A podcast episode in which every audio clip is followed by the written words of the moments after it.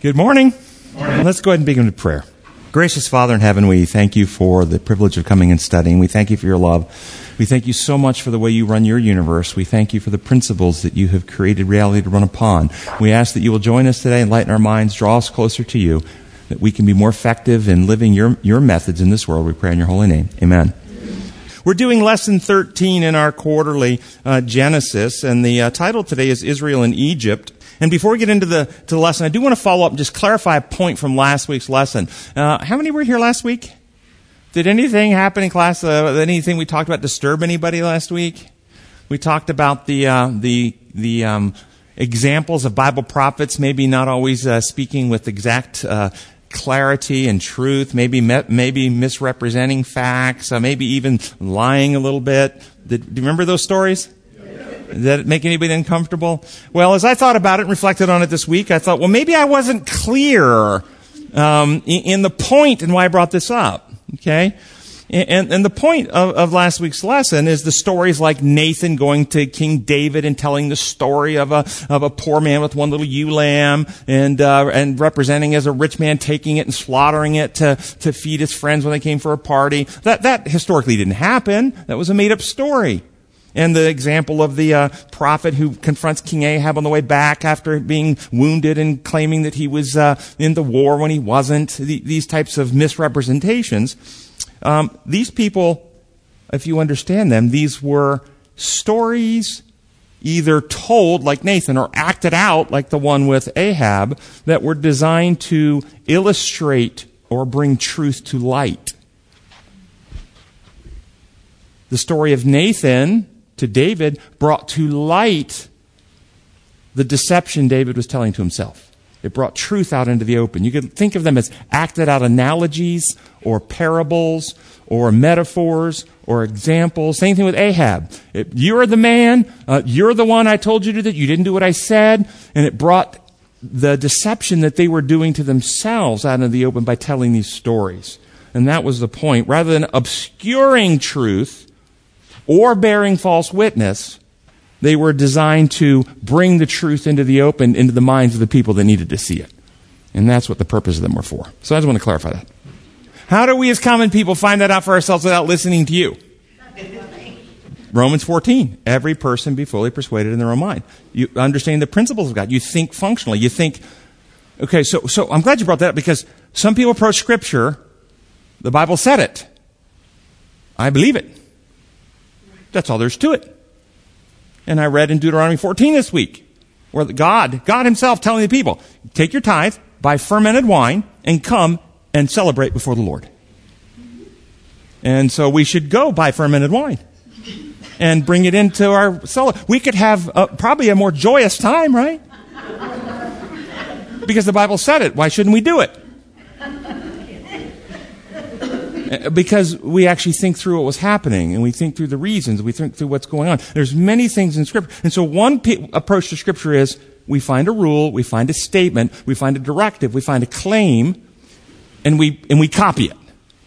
Another is to understand what was happening and why would this be occurring? Why would Nathan represent something that happened that didn't happen? Why would the one prophet go to Ahab and pretend that he had been wounded in war when he wasn't wounded in war? What was the purpose of that? What was the outcome? And it requires a deeper, deeper order thinking, and thus the mature, it says in Hebrews, are those who develop by practice the ability to discern right and wrong. We have to have certain understanding of God's principles and how they work, and the principles of love and truth are seeking always to restore into harmony with God's principles rather than rule keeping.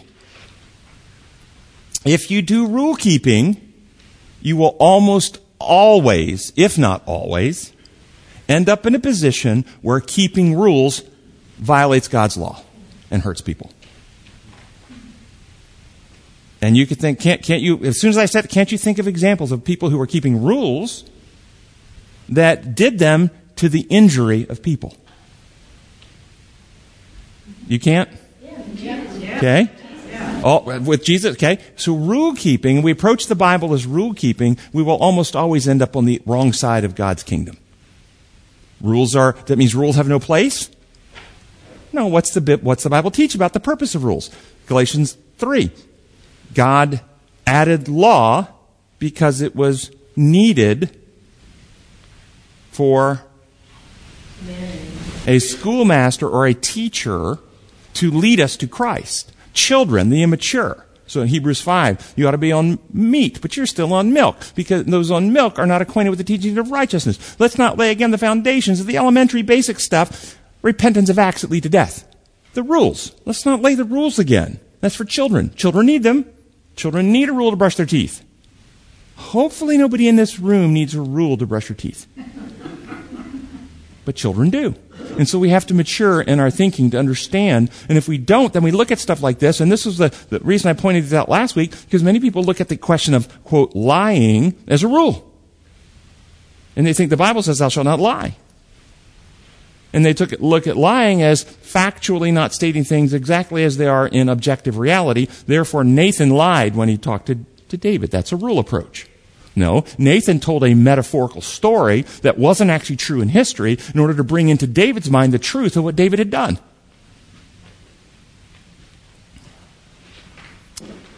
So why, uh, now Israel and Egypt, lesson 13. Why did God lead them to Egypt? Why? When I say lead, lead Jacob and his family. He led them down to Egypt. There's a famine. There was a famine. Okay, he led them, yeah, okay, sure. Immediately, there was a famine. And God had no ability to actually provide um, flour in a jar every day and oil just for that day when there's a famine in the land. He has no ability to do that. Elijah didn't have anything like that happen in a famine in the land. That God uh, provided every day the food they need. So, so he had to lead them to Egypt because there was a famine. Yeah. Well, they needed to be in a place to grow. Oh, oh, interesting. Say more on that. Well, they produced and they reproduced and, and they grew as a nation there and were prosperous. Oh, I like where you're going with that. So think this through. When they went to Egypt, according to Scripture, Jacob brought his family down. How many were there?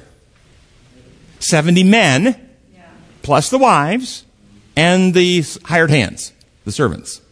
So a few hundred people, probably. 70 men, their wives, and their, then their servants. A few hundred people. A few hundred people in Canaan to all the nation states and city states and kings that are ruling. And you read about those kings uh, with Abraham who went out and remember his, his uh, nephew Lot got taken. So there's these, there's these little municipalities and powers that armies and so forth going around. How, how much of a threat are a few hundred people to organizations like that?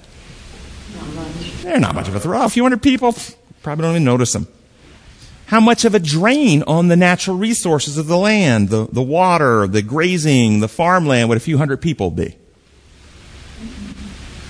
Not much of a drain. What about a group of several million? How much of a threat? How much of a drain? So is it likely Jacob's family in Canaan would have been able to grow in, into the size of several million people without conflict and attack by the various nation states as they started to grow? Or is it like they would have come under attack? But by going to Egypt, they're now under the official umbrella of the most powerful nation in the world. And they're put in a, a, the, the, the section of Egypt that is the most fertile into Goshen, where they were able to grow without being assaulted or attacked. And even when a new Pharaoh came along, who did not remember Joseph, did they view the Hebrew people as enemies to be destroyed or as assets to be grown? Assets. No, they didn't. They, they, they viewed them as cattle or sheep, slaves. slaves. They're a workforce to be grown and nurtured, not treated as human beings necessarily with respect, but they certainly didn't want to kill them all. They wanted to protect them because this workforce could get a lot done for them at very low labor costs. So even when a new Pharaoh came, they protected the people and they continued to grow and get bigger. So maybe this is a, a reason why God led them to Egypt. So they could grow? So they could grow. until they were ready to be let out by God to take over the land. The last paragraph states that the fact, however, that Israel dwells in exile in Egypt as strangers is in tension with the hope of the promised land. The Bible, as we've talked about, is not only a historical document that records the lives of real historical people who did real things, but it's an object lesson that teaches a larger reality. The promised land that the Israelites, the Hebrews, uh, went and occupied and possessed is a symbol of our heavenly promised land, the earth made new. And Egypt, where they were held captive, is symbolic of a world of sin in which we're held captive in sin. And, and God led them out of Egypt to possess the promised land, and He's going to lead us out of this world of sin to inherit the earth. It's, it's an object lesson as well as historical reality. Sunday's lesson, last two paragraphs, states this truth will become more evident only many years later, after the cross and the full revelation of the plan of salvation, which, of course, was for all humanity everywhere and not just for the children of Abraham. In other words, however interesting the stories are regarding the, the family, the seed of Abraham, and whatever spiritual lessons we can, can take from them, these accounts are in the Word of God because they are a part of salvation history. They are part of God's plan to bring redemption to as many as possible on this fallen planet. I think that's well said. This is, this is why these stories are here. The, the focus of Scripture is after Adam's fall, Genesis 3:15, the seed of the woman is promised to come and crush the serpent's head and provide salvation. So the whole Old Testament is the focus on the coming Messiah, the plan of salvation. The New Testament focuses on Jesus' first, first four books while he's here and what he's doing. After Jesus' ascension, the, the shift, the focus shifts away from the Hebrew people who are the biological avenue through which Messiah will be born to those who took the message of Jesus forward, which is the plan of salvation forward. And Bible prophecy that extends past the time of Jesus focuses on the people uh, and the conflict who are taking the gospel message forward. That's the whole focus of Scripture. And in Monday's lesson, if we turn to Monday's lesson, it asks us to read Genesis 47.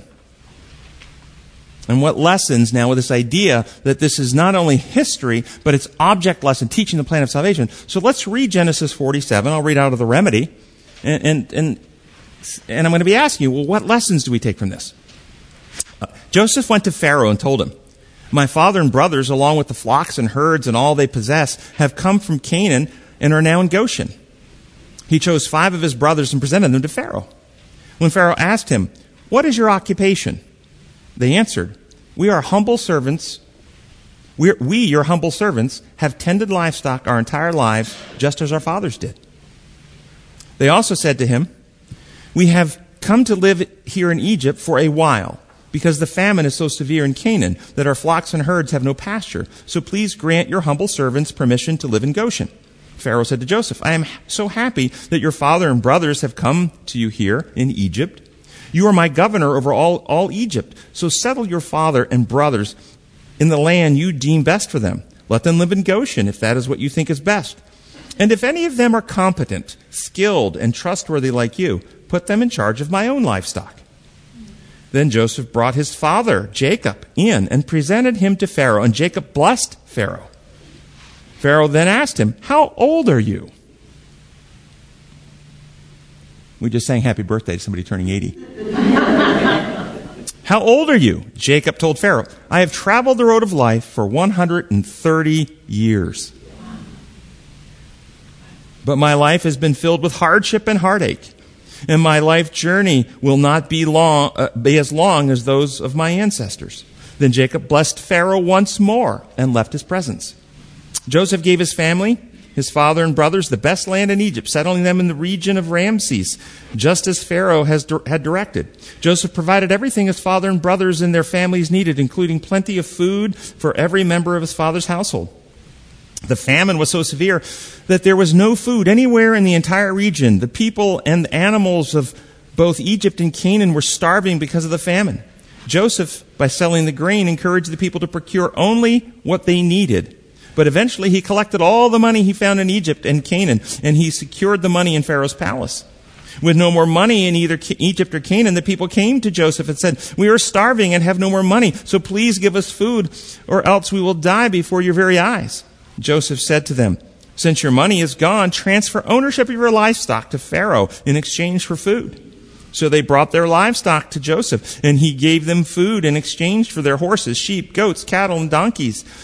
In this way, Joseph provided them food sufficient for another year. The people came to Joseph the following year and said, Lord governor, we, you well know, you well know that we have no money and all our livestock now belong to the crown. All we have left is our land and our bodies. Why should we starve to death and our land become desolate when you have food to feed us? Buy us and our land in exchange for food, and we will be Pharaoh's serfs. We will occupy and work Pharaoh's land in exchange for food. So give us grain that we may live and that our land does not become desolate. So Joseph bought all the land in, in Egypt for Pharaoh. Every Egyptian was forced to sell their land because the famine was so severe, was too severe for them to survive otherwise, and all the land became Pharaoh's. Thus Joseph made the people across the entire land of Egypt serfs to Pharaoh. However, this did not include the priests. Joseph did not buy their land because they received a regular allotment of food from Pharaoh sufficient to sustain them. Thus the priests did not sell their land.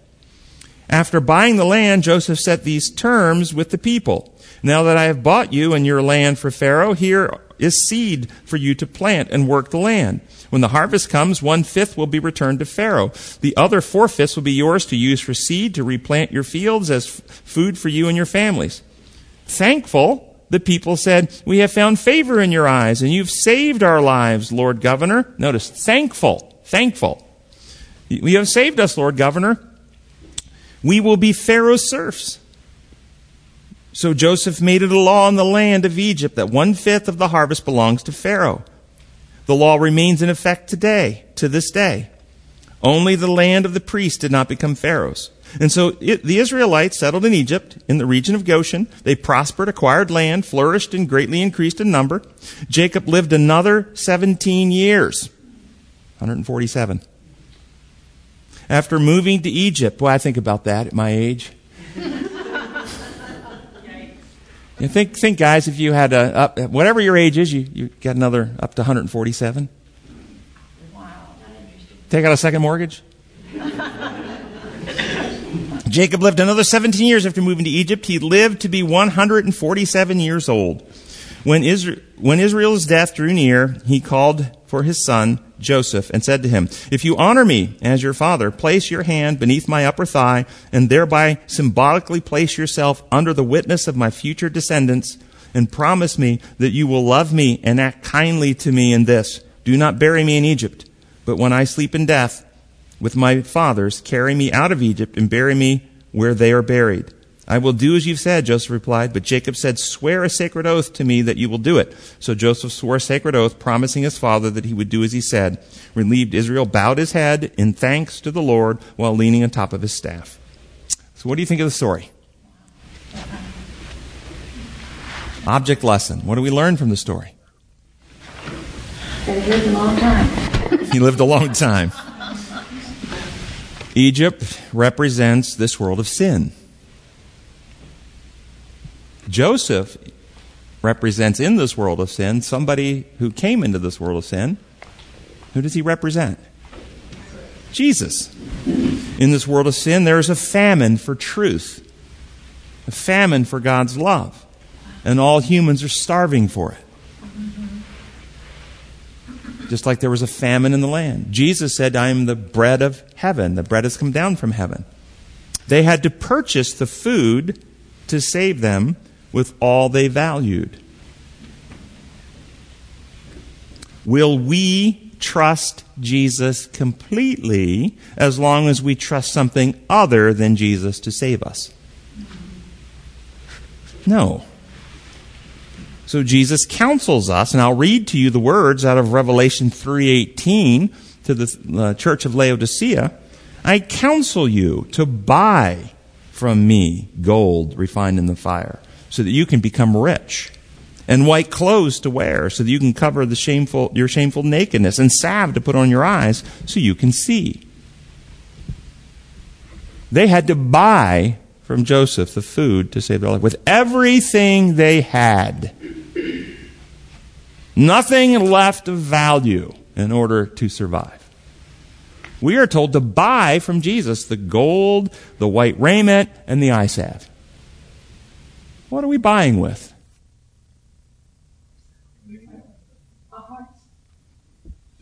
And yeah, we buying with money? No. This is the barter method. They bought initially they gave up their money, but then they actually gave up their property and their cattle and ultimately themselves. We have to surrender ourselves to Christ. And we exchange this sinful life for his righteous life. This terminal existence, this dead in trespass and sins, Bible said, this life that is destined to die, for his immortal life. Our guilt and shame for his peace and joy. It's an exchange. You can't hold on to sinful self and, and receive a new heart and a right spirit. The old has to die and the new has to rise. And that's a metaphor. And so that was what the lesson that was acted out in his history the people of Egypt. The lesson states in regard to the Hebrews moving into the land, and this is a, a quote out of the lesson Wisely, too, Pharaoh does not encourage these sojourners to become beggars living off the largesse of their host. He inquires about their occupation in order that they may adjust better to their new environment. If they are reliable, hard workers, trustworthy, let them tend my cattle as well, my livestock. Is there a spiritual lesson here for us today? What is the godly approach to charity or government support programs for the needy. The godly approach. How does Satan pervert the godly and compassionate desire to help others in need into programs that rather than helping, rather than uplifting and benefiting, actually harm and injure those intended to be benefit, benefited? How does he do that? How does he get good people to actively pursue programs with the goal to help, but when the programs go into place, they actually injure those that are the objects to be helped. How does he do that? Just, if you don't think it's happening, just look around the world. Yes. We have to give um, service for our for our own benefit. He's asking the Jews to give of their talents and gifts and that's for their own benefit. Oh, I love what you're saying, and that's the Christian principles, one of love, beneficence, helping others. The law of love is giving. But in order to give in a way that's actually beneficial, there are some things that are required. Requirements in order to actually have benefit to others. Motive isn't enough to actually benefit. There's something required, several things required. One, you must be in a position to actually help you must have an ability or a means or a resource that could be a benefit. You can have a motive to help, but if you have no ability to provide what was needed, for instance, you may have somebody with a, a cancer and you have a heart desire to cure their cancer, but you have nothing to cure their cancer with. Your desire to help isn't going to be a help in curing the cancer. You have to have an ability. Isn't it true? You have to have a resource. You have to have something that can help. Number one, you have to be equipped. But, but let's say you are. Somebody is in poverty. And you have money. What else is needed besides a desire and a resource? Something else is needed to help. Because if you have desire and a resource, but you don't have the next one, that's where Satan traps people into helping and initiating programs that actually harm. What's next needed? Wisdom. actually understanding what is wrong, what the problem is, or accurately diagnosing the issue, this requires understanding of design law. Understanding where the person who is struggling is actually out of harmony with how God has constructed life to operate. Because only in harmony, the law of the Lord is perfect, reviving, bringing life to the soul. Only harmonizing with, with, you can call them the laws of health, but it's the laws that God built right, life upon. Oh, that's the only way to actually help people. So if we take an intervention with resources that, from a heart motivated to bless, with resources that could be a blessing, but implementing those resources actually push further and further out of harmony with God's design, we injure, we harm, we don't help. Does that make sense to people? So, thinking strategically, if you were Satan, if Satan could get good people to pursue helping others by implementing his methods that might benefit somebody temporarily in earthly ways, but simultaneously, simultaneously harm them spiritually in eternal ways, would he advance such a program? Let's help people temporarily in earthly ways, but this very intervention will spiritually harm them and make it harder for them to find salvation. Would he, would he advance such a program? Can you think of examples of people motivated to help they intervene with things that may help, something situationally, but actually harm people eternally. S- stimulus checks? Okay. Yeah, so I was going to say, we just received a whole bunch of money from the government for COVID instead of actually healing the issue or letting people know how to avoid it. They promoted it. So we in psychiatry, there's a, there's a term. Maybe you've heard of this term. Anybody heard this term? Enabling. When we focus on relieving the consequence of destructive behavior, rather than helping them overcome the destructive behavior. So a person's got a cocaine addiction and they're spending their rent money or their food money on cocaine and then they call you up and say, hey, I don't have any money for rent this, this month. Well, what happened? Oh, well, I, I, I blew it all on cocaine. And you give them money. To relieve their financial pressure, are you helping them?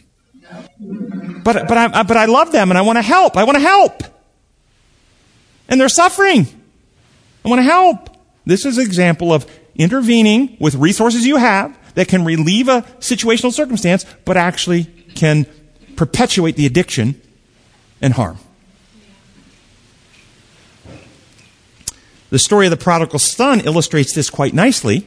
When the prodigal took his inheritance, went into wild living, blew it all, ends up poverty, living with pigs and eating the pig slop. And this is a Jewish boy, so think where pigs are on that scale. So it's about as low as you can go. Why? Why didn't the father, uh, who's still wealthy, father's still wealthy, man of means, Lots of resources, lots of servants, lots of agents working for him. Why didn't the father send him some food vouchers? Put him on a subsistence fund, put him up in a hotel. Uh, why didn't he uh, support him so he didn't have to eat pig slop? If he did, what would have been the likely outcome for the boy? Might he have said, "Hey, this is I'm getting by. I'm doing okay." What is it? When did he? The Bible says there's a certain point he came to his senses. He, he came to his senses. Where was he when he came to his senses? At the bottom. With the pigs. And that's what addicts will tell you is called hitting rock bottom.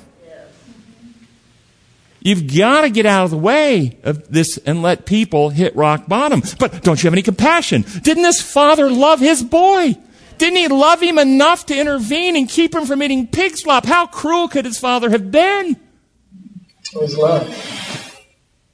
And this is the society we live in a society that doesn't understand reality, that looks only on the immediate, uh, relieving someone's immediate suffering rather than helping them address the internal problems that are destroying their lives.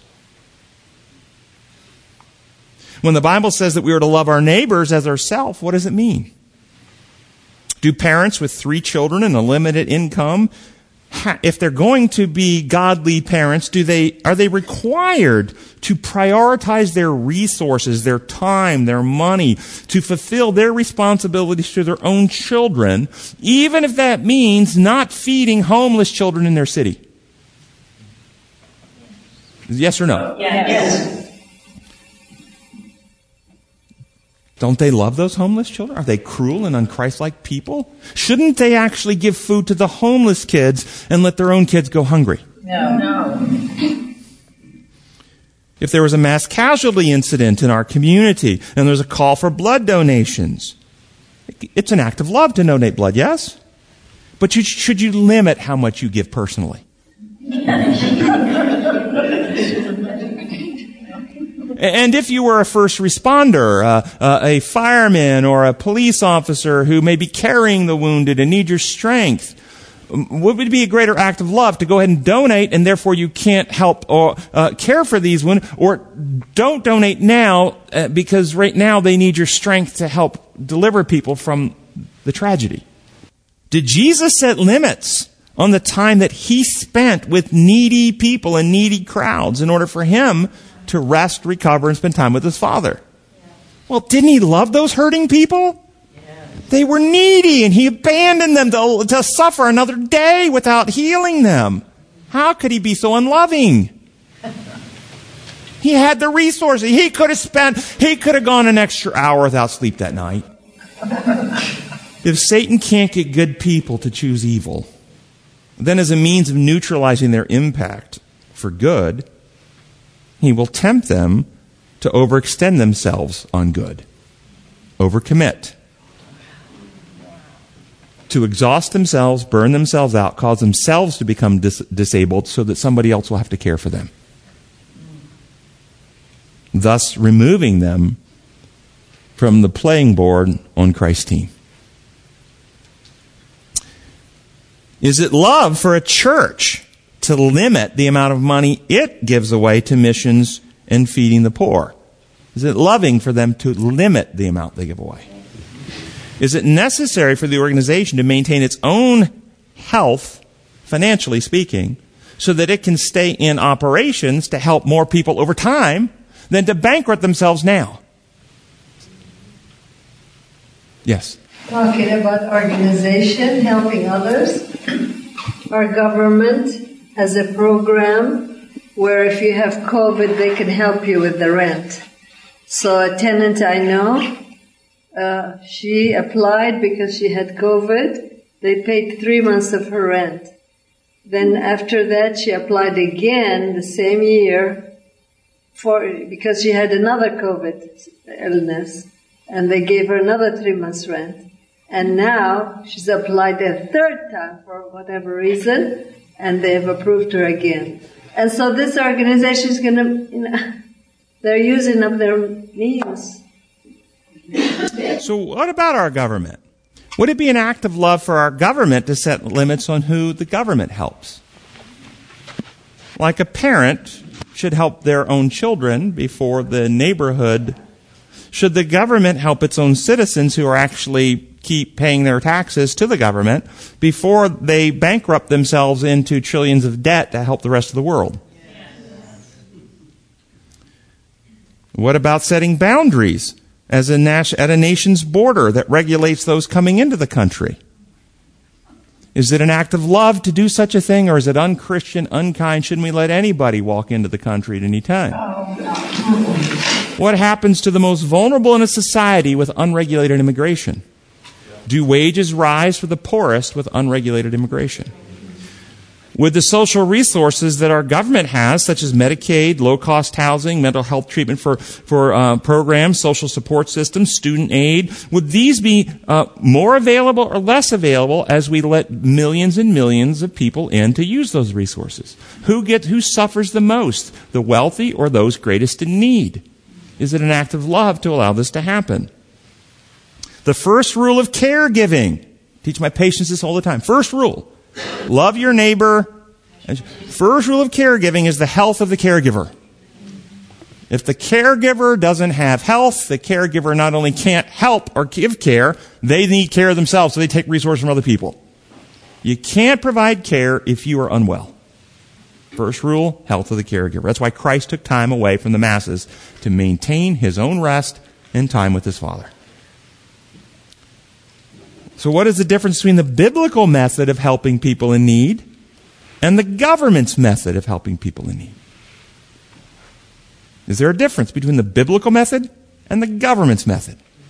Here's the biblical method the biblical method is based on love for others the resources utilized are given freely from hearts that love and want to help others and are distributed in interpersonal relationships where we meet and care for people and help people in their time of need. This is the biblical method.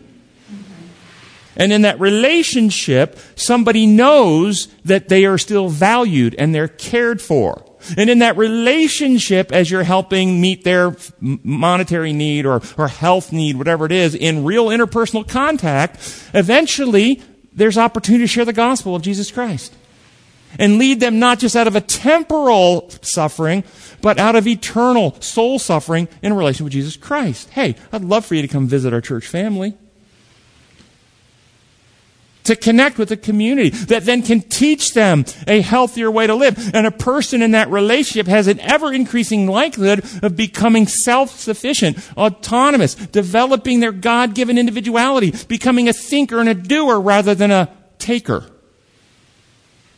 Maturing and growing, discipling. This is the godly way of helping.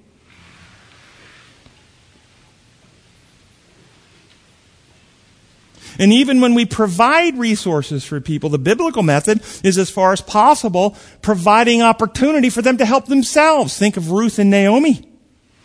When Ruth and Naomi needed food, they did not have somebody show up with a check or a basket of food every day. They were able to glean the food without charge, freely, free food, they had to go out and do the work to get it. And then they had to thresh it. And then they had to grind it. And then they had to prepare it. And then they had to cook it.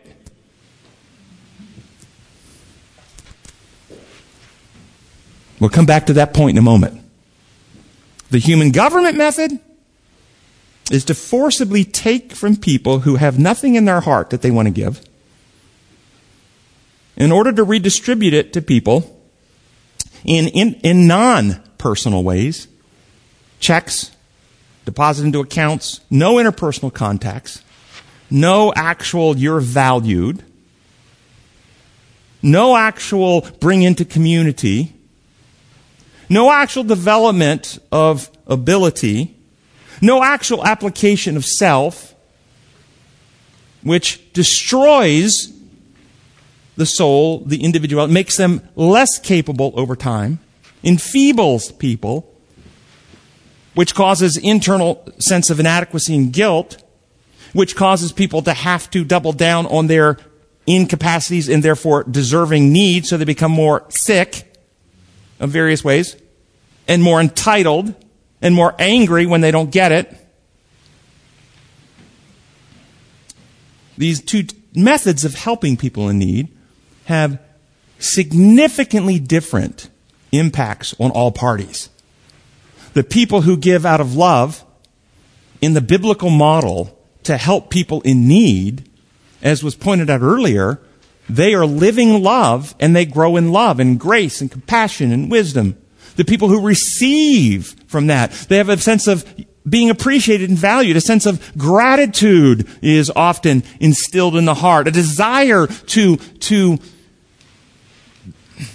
respond in kind. Love awakens love is a principle of God's kingdom. To do more, not less. So people tend to want to grow in response to a relationship where you're valued. The human method, the, the earthly method, causes resentment in those who are being taxed. Causes division instead of unity in society. Causes groups to fight against each other politically. Causes entitlement mentalities diminishes individual development, diminishes godly growth in character. That's what earthly governments do.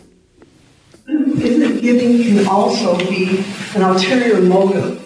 It's not from wanting to help people, it's wanting for others to perceive something about you. Okay, so so you're pointing out now. So we were talking about the the biblical method for actually helping people. You're pointing out that people could do it from another method. In other words, people could give donations because they want to be perceived as somebody really good in their community. So do it from selfishness. The Yeah. government wants to be perceived by the rest of the world as, as the leaders in doing something. So, so we can't judge the heart of somebody giving, but I was contrasting when you do give from a heart of love to be benefiting of others versus when it's taken from you. You've added in another layer though. How about when it's given from a heart of somebody in a church so that they can be valued by their organization and maybe nominated for a position to run the church board? Because they gave the most. Well, okay, that happens mm-hmm. That person will not get the growth and maturity of character. But if that money still goes into the church and is utilized by people in the church to distribute in individual relationships, maybe not by the person who donated it, but by other people in the church who can now use that money, then God's principles can still be lived out and reach people for the kingdom. Regarding the, the government wanting to be looked good, human governments want power and they want control. That's what they want. And the only concern they have about looking good is to the degree it helps them with more power and more control. If they can have more power, more control while looking bad, they don't really care. Look at uh, the government of North Korea. I don't think they really are trying to look good in the world. And many governments, totalitarian governments, um, uh, Stalin's government wasn't interested in looking good. But to the degree it's necessary in a circumstance to get more power and control, yes, people will do that. But I think the real motive there is not to benefit others, it's for, to benefit self. Yeah. For your safety. For your safety, yeah. We're, yeah, we're only here to help. Always, always have a red flag go up if somebody from the government comes and they're here to help. Remember we talked about helping? There's a, there, that's an old joke, but it's true. Helping, true help. So I get people all the time in my office. I just want to help. I just want to help. I want to help my spouse. I want to help my children. I want to help my neighbor. I want to help. In order to help, you have to have the actual resources to help. But you actually also have to understand God's law, understand what the problem is, and, un- and then understand the action you want to take. Does it actually help or does it enable harm? And sometimes the best help you can give somebody is to stay out of it. Truly. The best help you can give somebody is to stay out of it. And, and why is that the case? You have a, a child who is doing whatever. You pick, you pick your poison. But it's not healthy. They're doing something in their relationship. They're doing something in their finances. They're doing something with their body and the substances they put in. Whatever they're doing, but it's not healthy.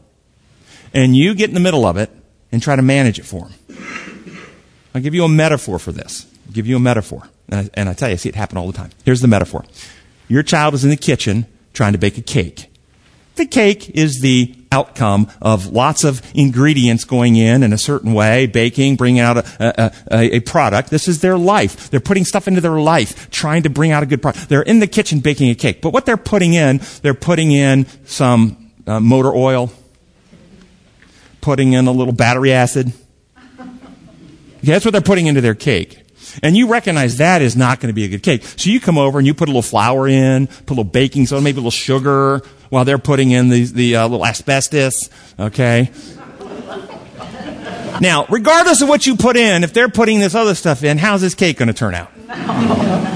It's going to turn out toxic, horrible. And when it does, because you were putting stuff in, guess who gets blamed for the outcome? If you would have kept your hands out of my cake, I would have had a good cake. It's your fault. You did this. Happens over and over again. You start messing in people's lives who don't want to take responsibility, even though what you're doing might be actually objectively beneficial from what they were doing, when it goes wrong, and it always will, not from what you're doing, but from what they're doing, they will not look in the mirror and say, wow, if only I'd have kept all this garbage out. No, it, it, you will be to blame. This is why the prodigal's father did not intervene with the boy. Because if he'd intervened with the boy after he left home, The boy would have blamed the dad. If you'd left me alone, you wouldn't have been intervening. I wouldn't be in this. You did this. You messed up. You messed me up. You were always trying to manage things for me.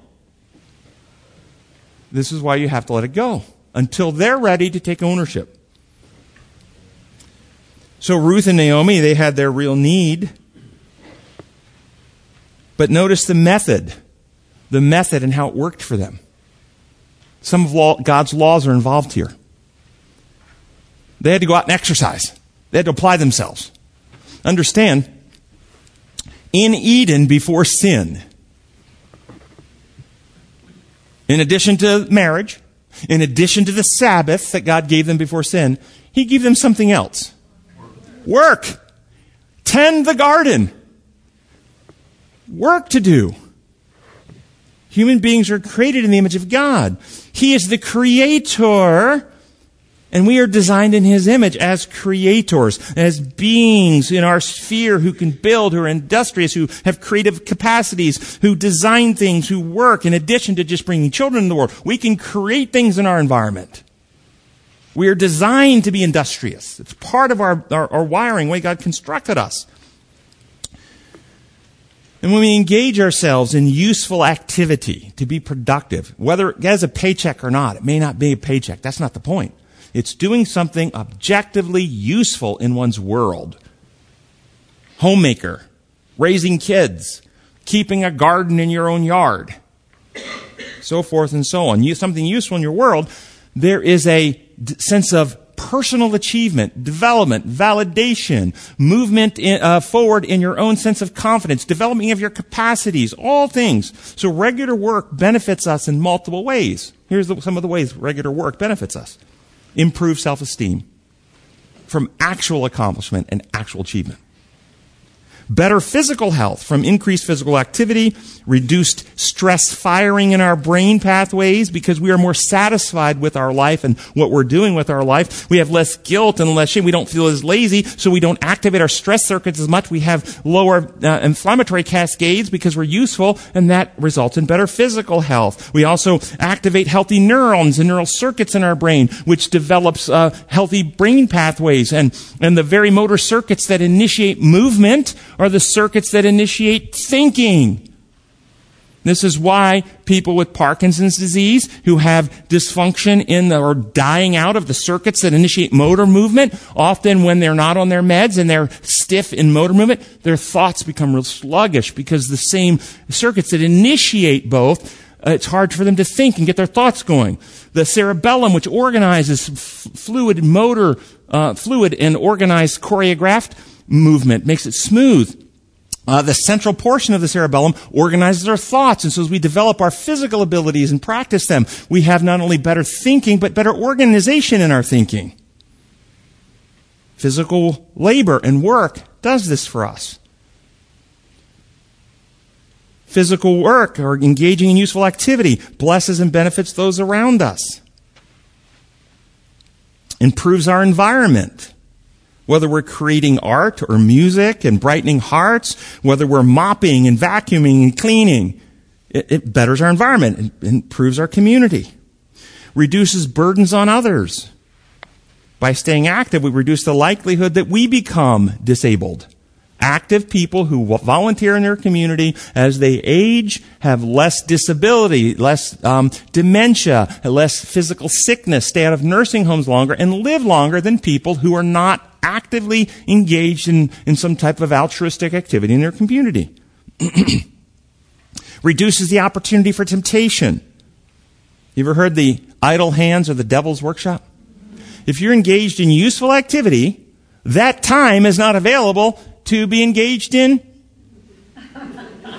destructive activity. It reduces the time that you can be available for that. But sitting around with nothing to do, you get bored. It opens the mind and the desires up to do things that are destructive. So it's protective to engage in useful activity. When we pay people to be useless, we increase their uselessness and we diminish their capacities. We weaken their, their individuality, weaken their thinking, weaken their brain development. And they then go down pathways of ever increasing self indulgence and entertainment and self soothing of various kinds. Further, if we're paying them for their disability, the way we're designed, most people have a conscience. And those, most people would feel guilty taking something they don't, in their own mind, believe they deserve. And therefore, if you're being paid to be sick, then you need to be, if you're paid for disability, you need to be. And so being paying people for sickness and disability gets more sickness and disability. They need to be this way to avoid the guilt. And if they know they're getting paid a monthly check for their disability, what would it mean if they were to actually get healthier and stronger and less disabled? What might they lose? Well, they can't do that. Yeah. So it's an obstacle to actual achievement. Whereas charitable giving in the way God designed it is not that o- obstacle. Because it's in design the relationship, and they're getting affirmation, they're getting recognition, they're, they're giving opportunity, they're able to develop themselves, they're maybe given a little task to do in, in the community that, that is helping them. And it doesn't, it's not an obstacle. They want to get rid of their, they want to get stronger. It's a completely different dynamic. And so the Bible, the Bible writer Paul writes in 2 Thessalonians 3.10, For even when we were with you, we gave you this rule. If a man will not work, he shall not eat.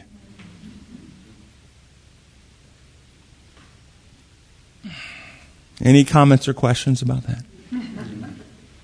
You understand what, what I just went through?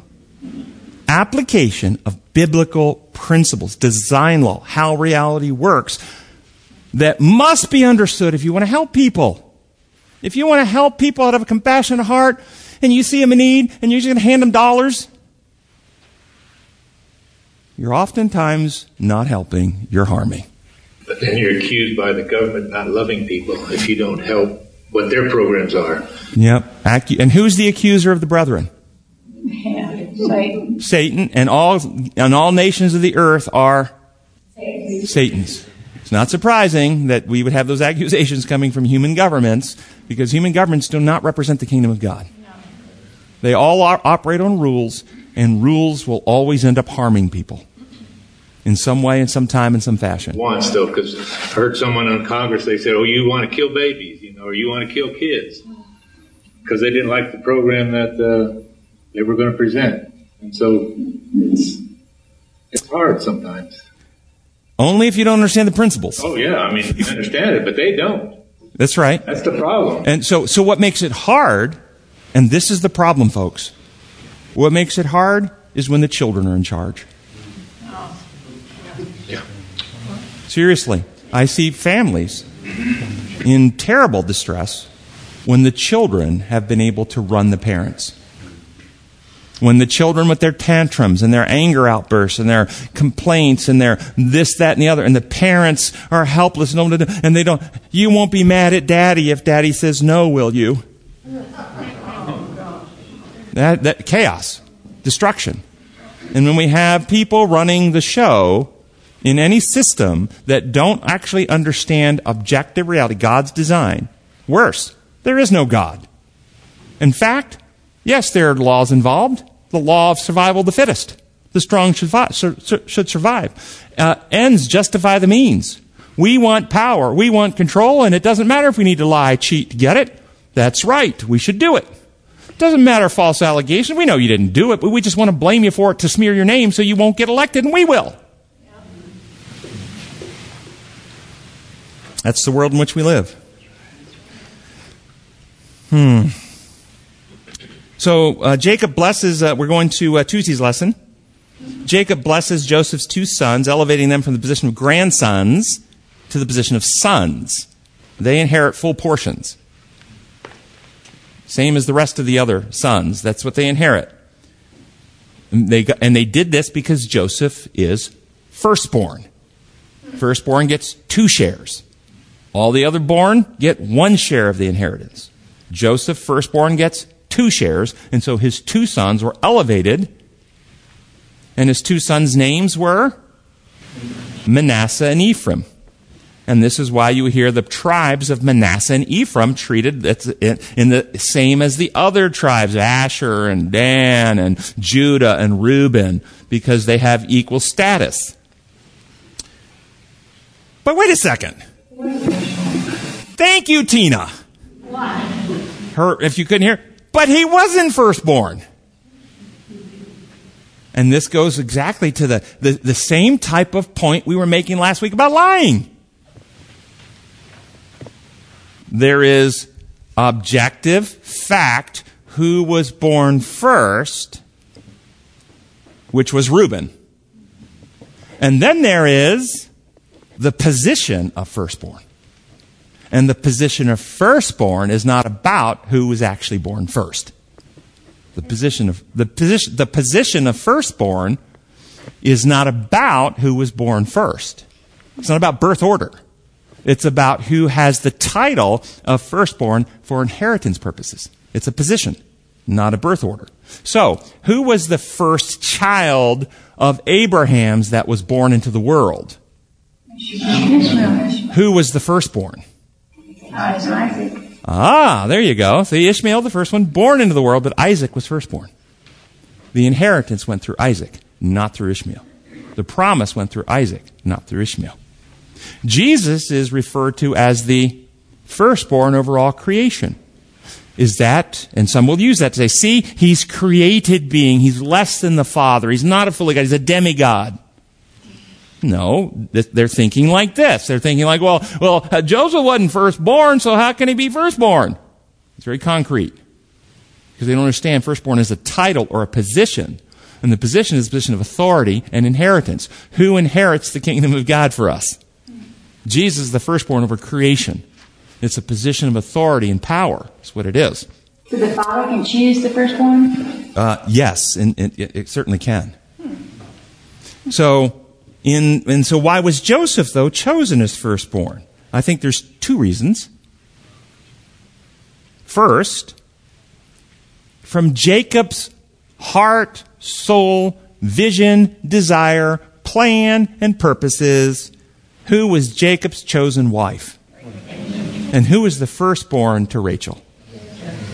So Joseph's heart, and Jacob's heart, Joseph was always the firstborn of his wife, regardless of all the other children he had before him. I think that's one reason. But there's another reason that's actually more important in this case.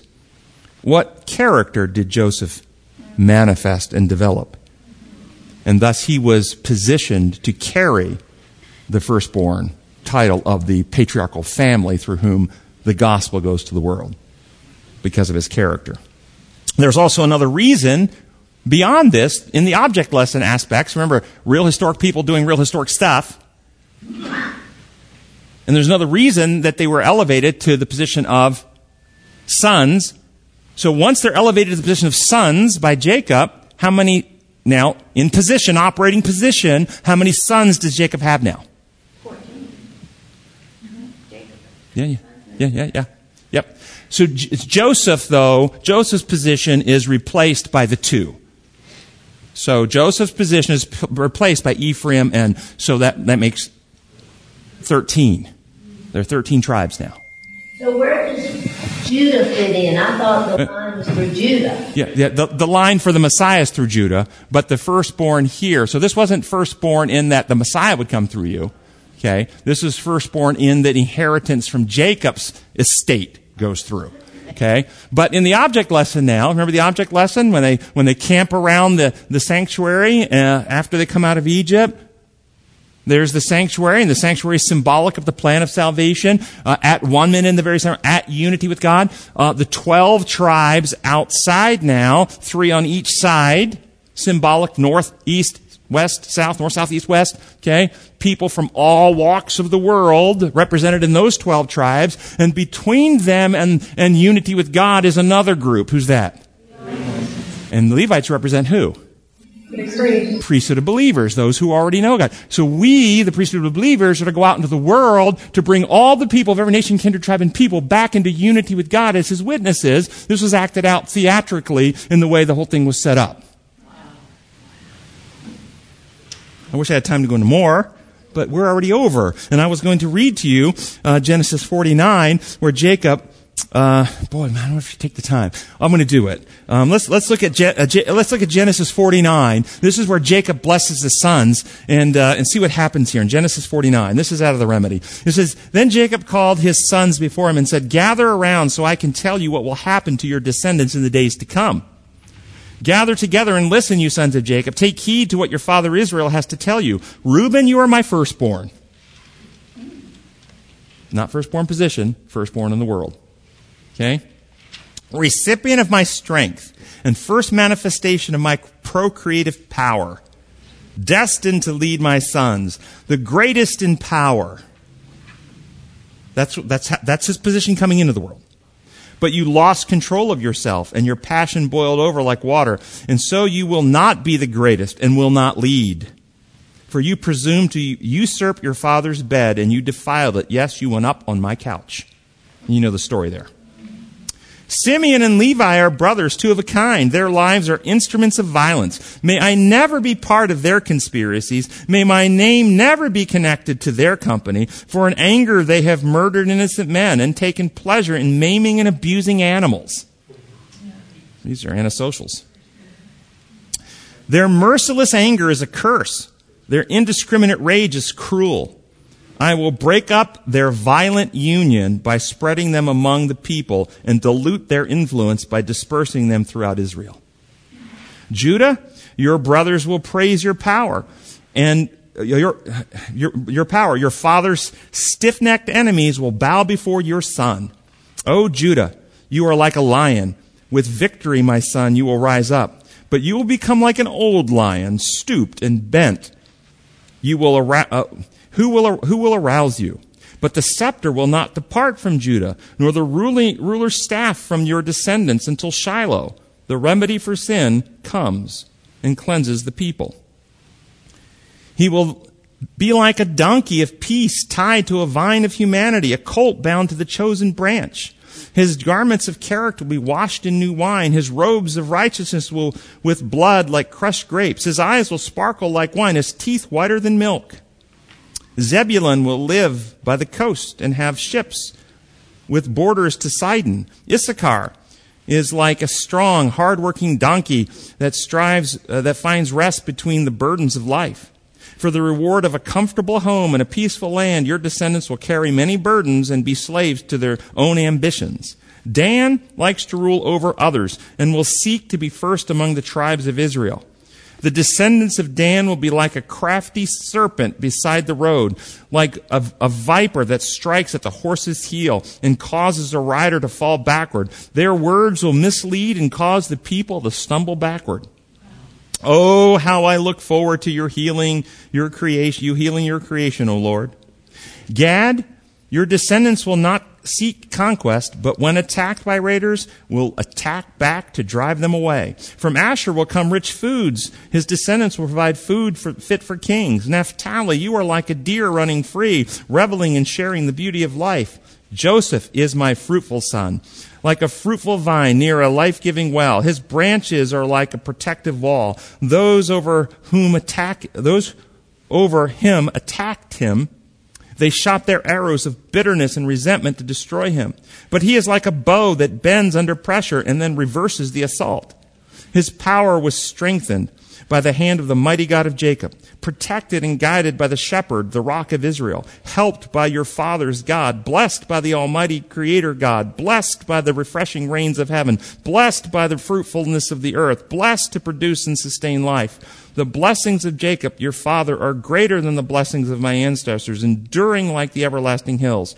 Let all these blessings rest upon Joseph's head, upon the brow of the prince who has set apart, who has who was set apart from his brothers. Benjamin is like a ravenous wolf, devouring enemies in the morning and dividing plunder in the evening. These are the twelve tribes of Israel, and the blessing of their father spoken to them before he died. He gave each one the blessing that was right for them. I know it was done by character. But how did he know, like Zebulun would live by the ocean and stuff like that? Would, was he envisioned and maybe to God? So this is where I wish we had time to go into the lesson further. But I will say this These were predictions based upon his reading of their characters and how they would raise their children, both epigenetically and environmentally, and what would likely happen from the outcome of their influence. But they were not fate.